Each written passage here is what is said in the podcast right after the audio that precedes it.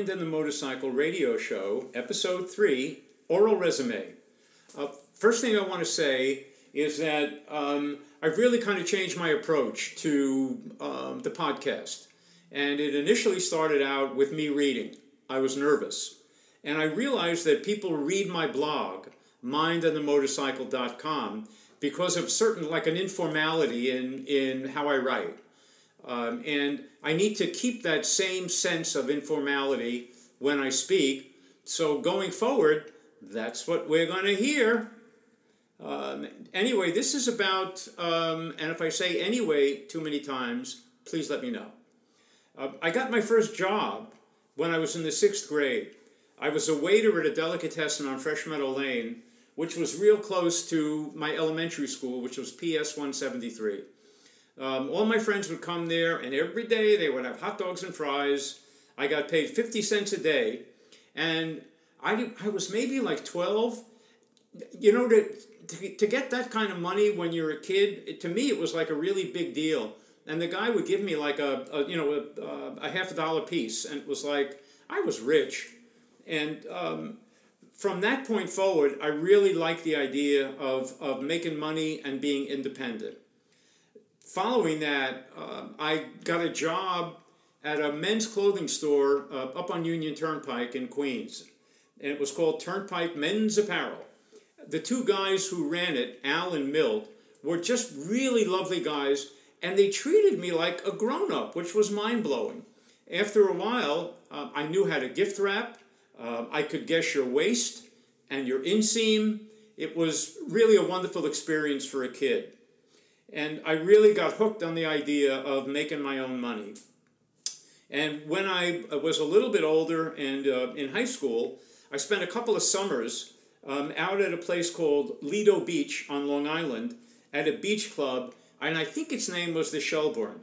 Um, it created, it, it catered primarily to Jews, and you'd have to appreciate back then um, that if it was golf courses or any kind of things for affluent people, uh, Jews were pretty much excluded. So they kind of created their own places. My first summer out there, I lived in grease in oil. I made hot dogs and fries, uh, and it was great for my complexion. The second summer, um, I was something called the locker boy. And I would, these lockers were lit, literally that people would rent them for the for the summer, and it was like their piece of sand, and I would cater to them. In my senior year in high school, I got a job at a really depressing place um, out in Rockaway Beach. Um, and it was a, a place, it was a kind of a, now that I guess they would call it assisted living. Back then it was an old age home, and you had a bunch of old people sitting on inner tubes, drinking warm, uh, warm milk, and kind of waiting to die.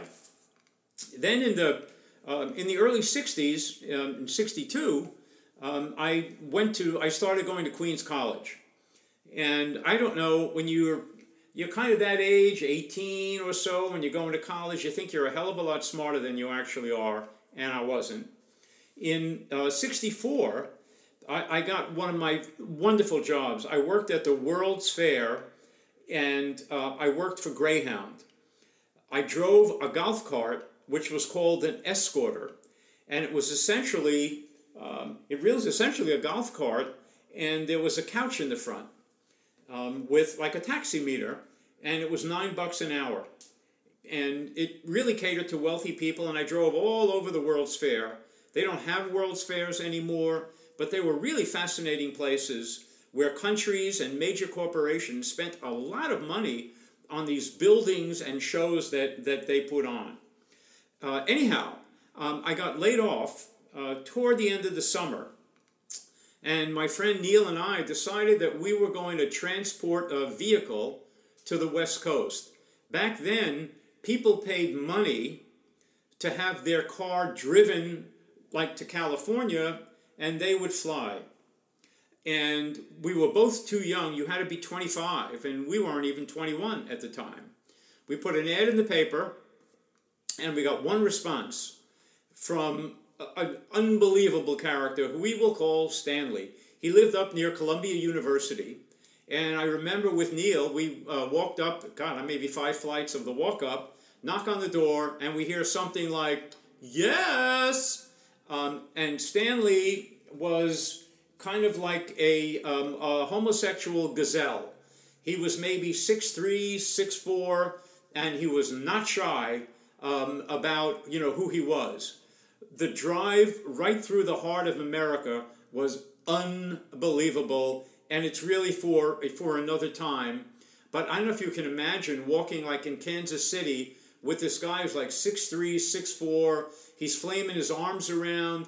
He's hissing like a snake, and he could care less about people that were looking at him. It was really an unbelievable experience, and for another time, okay? Um, shortly after that, when um, I was in school in the, in the fall of 64, I, I got a job uh, working the Johnson Goldwater election. That's Lyndon Johnson and Barry Goldwater. Uh, for most of you, who are those guys? Uh, anyhow, it was really a fascinating um, election time, and I was I just fell in love with being around the studio. Um, I got coffee for these two uh, news icons by the name of Chet Huntley and David Brinkley. They were very much like Walter Cronkite. Anyway, I, I fell in love with the whole idea of the broadcast industry, and it took me quite a while, but I actually ended up getting a job as a page. And a page is kind of like an usher, and I worked all the television shows, but my main job, I worked The Tonight Show when Johnny Carson was in New York. Every afternoon, I take the F train um, and I go to the studio, and very often I would work backstage holding the dressing room keys, and everybody who was alive um, and an entertainer um, in the late 60s came through that show, including the Rat Pack. And that's Sinatra, Joey Bishop, uh, Dean Martin had their dressing room keys. It was a wonderful experience. Um, and I, right in that period, uh, the Vietnam War was really cooking up. And I had lived through my college deferments, which really don't exist now. So I went from being, God, I forget what it was, but anyhow, I became 1A, which sounds like prime time. And I was going to be drafted. And I really didn't want to be drafted. And I didn't um, have a rich father like our president, so I couldn't get off with having bone spurs in my heel. I went to uh, all the way to Staten Island, and if you're a New Yorker, Staten Island is might as well be like another planet. Uh, but I, I had to go to Staten Island to find a reserve unit, and it was something called the Army Security Agency. Normally, if you were in the National Guard in the reserves, you went on active duty for four months, and then you served for six years. Um, I uh, was on active duty for around 10 months. Um, I had a top secret clearance. So there was like FBI guys in raincoats walking around my neighborhood. They were walking around NBC trying to, you know, determine if, if, I was a security risk. Really weird time. And back then, when you were uh, drafted, whether it was in the military or the reserves, when you got out, if you had a job before, your company was required to hire you back. So when I came back, NBC was obligated to give me a job.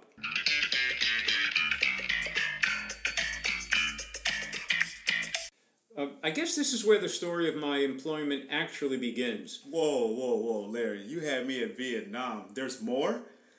Uh, for the millions of you in the listening audience, uh, we actually have a live audience for uh, this program and for the ones uh, following. We have an audience of one. Uh, he goes by the name of Foster. Hey, how you guys doing? Um, it right in the middle of the the Viet. It was like um, I got out of school in in '66, um, and uh, it was prime time for uh, the Vietnam War. Okay. And uh, um, I again, as I mentioned, I had to go to Staten Island, and I found something called the Army Security Agency, and man, it took some doing to get in.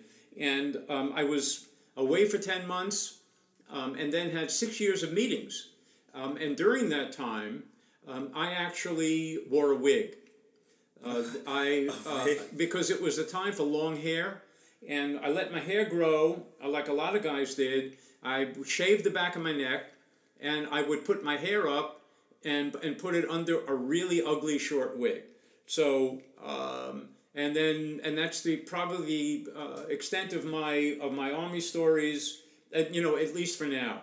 So uh, we can get right back to work. Okay. Uh, I was hired back at NBC in a department called Station Clearance. And it was very simple. Uh, Station Clearance uh, made sure that all of the affiliates, which were independently owned uh, television stations, carried the network programs when they were supposed to. So you had to kind of make sure they all carried Bonanza on Sunday at, at 8 o'clock. I stayed there for a while. It was, it was, for me, as a young guy, it was quite something. I wore a suit. I had an office with windows. Um, I had a secretary. I was really cool, and I was very young. We were having problems with one of the shows that wasn't being carried by a lot of people. It was a it was a soap opera, and it was awful.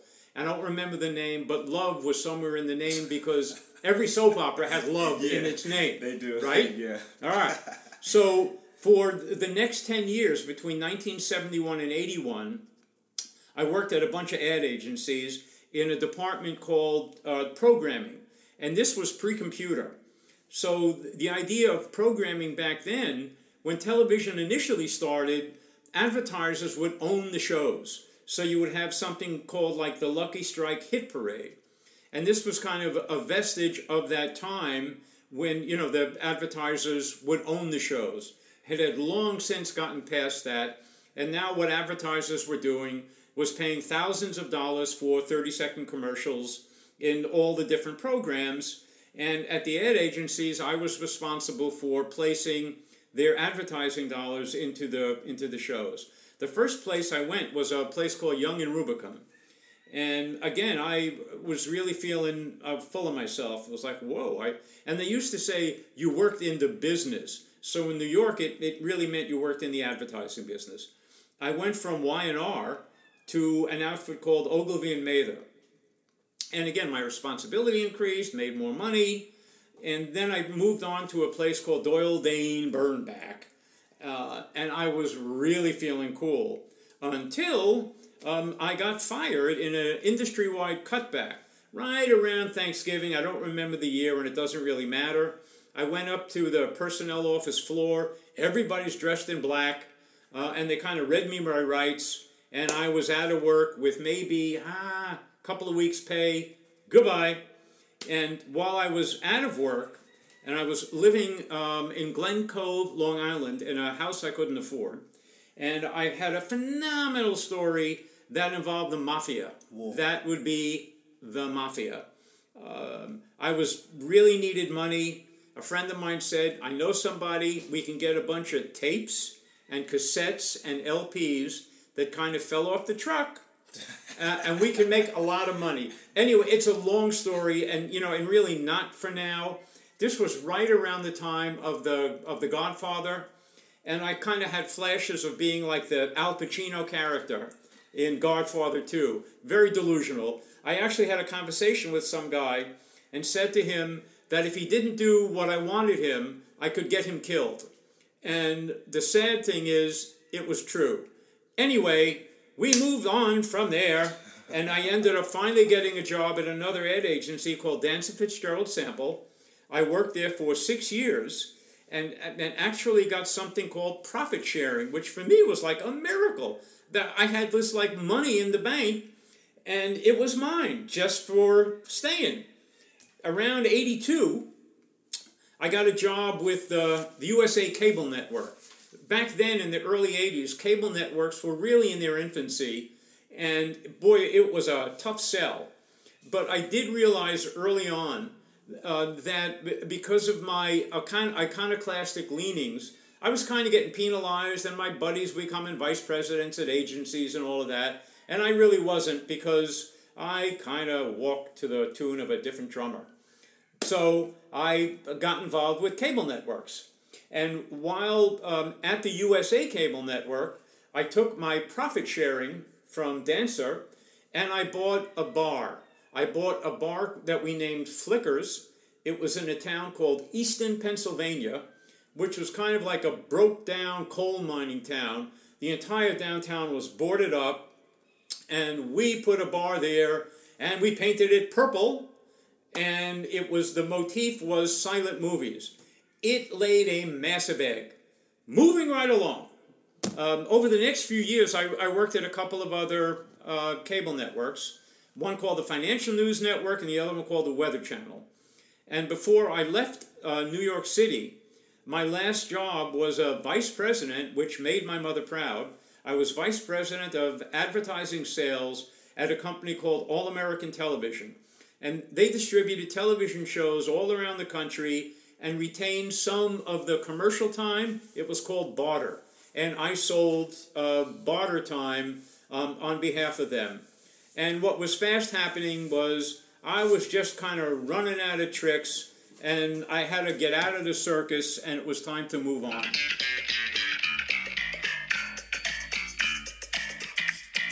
Uh, in 1987, I headed west to Santa Fe, New Mexico. It's another long story. We're not going to do it now. I, I bought a little Adobe, I call it a little Adobe womb, south of town. And I, re- I was able to buy it because I had a brilliant accountant who was able to recapture all the money I lost at that purple disaster called Flickers. And I, I bought a terrific house um, south of Santa Fe, and it was really wonderful. Um, as soon as I got there, um, I got a job working on a John Huston Film Festival that took place in the fall of 87.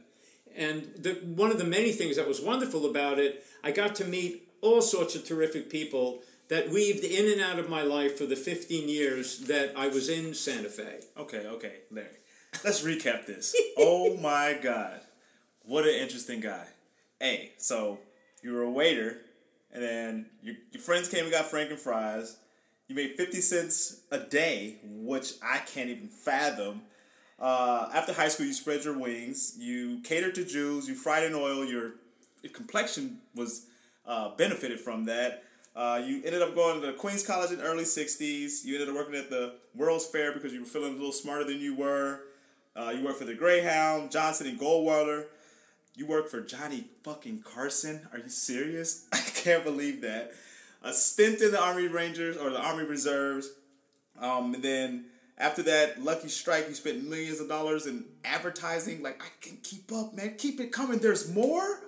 We haven't, we, we've, um, yes. Oh my um, and, um, uh, and by the way, uh, in my in my best um, Oprah, um, all the audience guests which would be Foster, get absolutely nothing. and, uh, anyway, uh, that that was my, and I said anyway again. I apologize. Uh, that was my time in you know in New York, and um, my leaving and everything involved. There was a lot of it that was you know quite you know quite emotional and very powerful, and really not for this moment. So, right after working on the the John Huston Film Festival, a buddy of mine that I met when I was a page got me a job uh, with McGraw Hill, which was a major publisher in New York City. And my job was to create a magazine in New Mexico called Careers, which was all about college graduates getting jobs within the state. And it was really fascinating, and I met all sorts of people. And then uh, my friend got canned from McGraw Hill, and that ended my magazine career and moving right along, in my initial travels there, I met a really wonderful, talented writer. And he got me involved in his company, which was called Lotus Press. He was really gifted and uh, recorded books on tape and wrote books about Native American culture. And it was just a, a wonderful and just an awfully nice guy. And the other part of the company was involved with something called Ayurvedic healing which was now which is now quite popular, and back then, eh, not so much. Um, I did the best I could, and it really didn't work all that work out all that well. So we keep right along on the journey. Uh, as a result of this is a great story. As a result of the relationships I made at the film festival, I ended up promoting a major concert series in the summer of '89 Uh, it was called Music in the Pines. It was staged on the side of a mountain on the way to the ski basin. I was the promoter.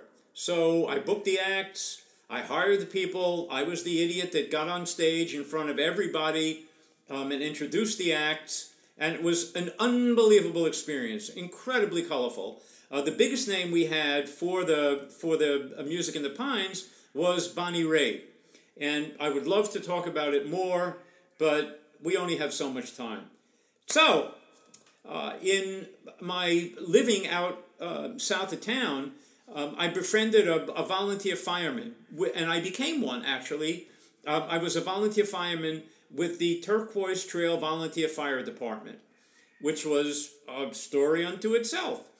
Uh, one of the guys there that I befriended connected me with a friend who owned a British record label called Run River Records. Um, I spent the next several years getting distribution for the label, which was really actually quite an accomplishment considering I didn't know anybody. The, the owner uh, had a, a Hemingway complex, and at some point after a couple of years, he ended up pickling his liver and passed on.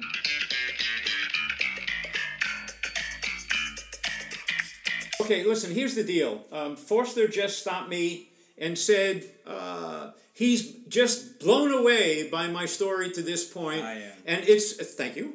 And it's it's enough for now. So we're going to do something really terrific. Uh, this is part one of my oral resume, and the following week we're going to pick up in uh, the stories. Really, the stories in um, in New Mexico um, after what I just talked about, and going forward uh, into uh, Kauai and all of that. They're really great. So um, too much of a good thing can easily become a bad thing. And I don't want to do that. So I, I really, I, I thank you so much for listening. And a few closing words. Read my stories at mindandthemotorcycle.com. Thank you for listening. Until next week, same time, same station.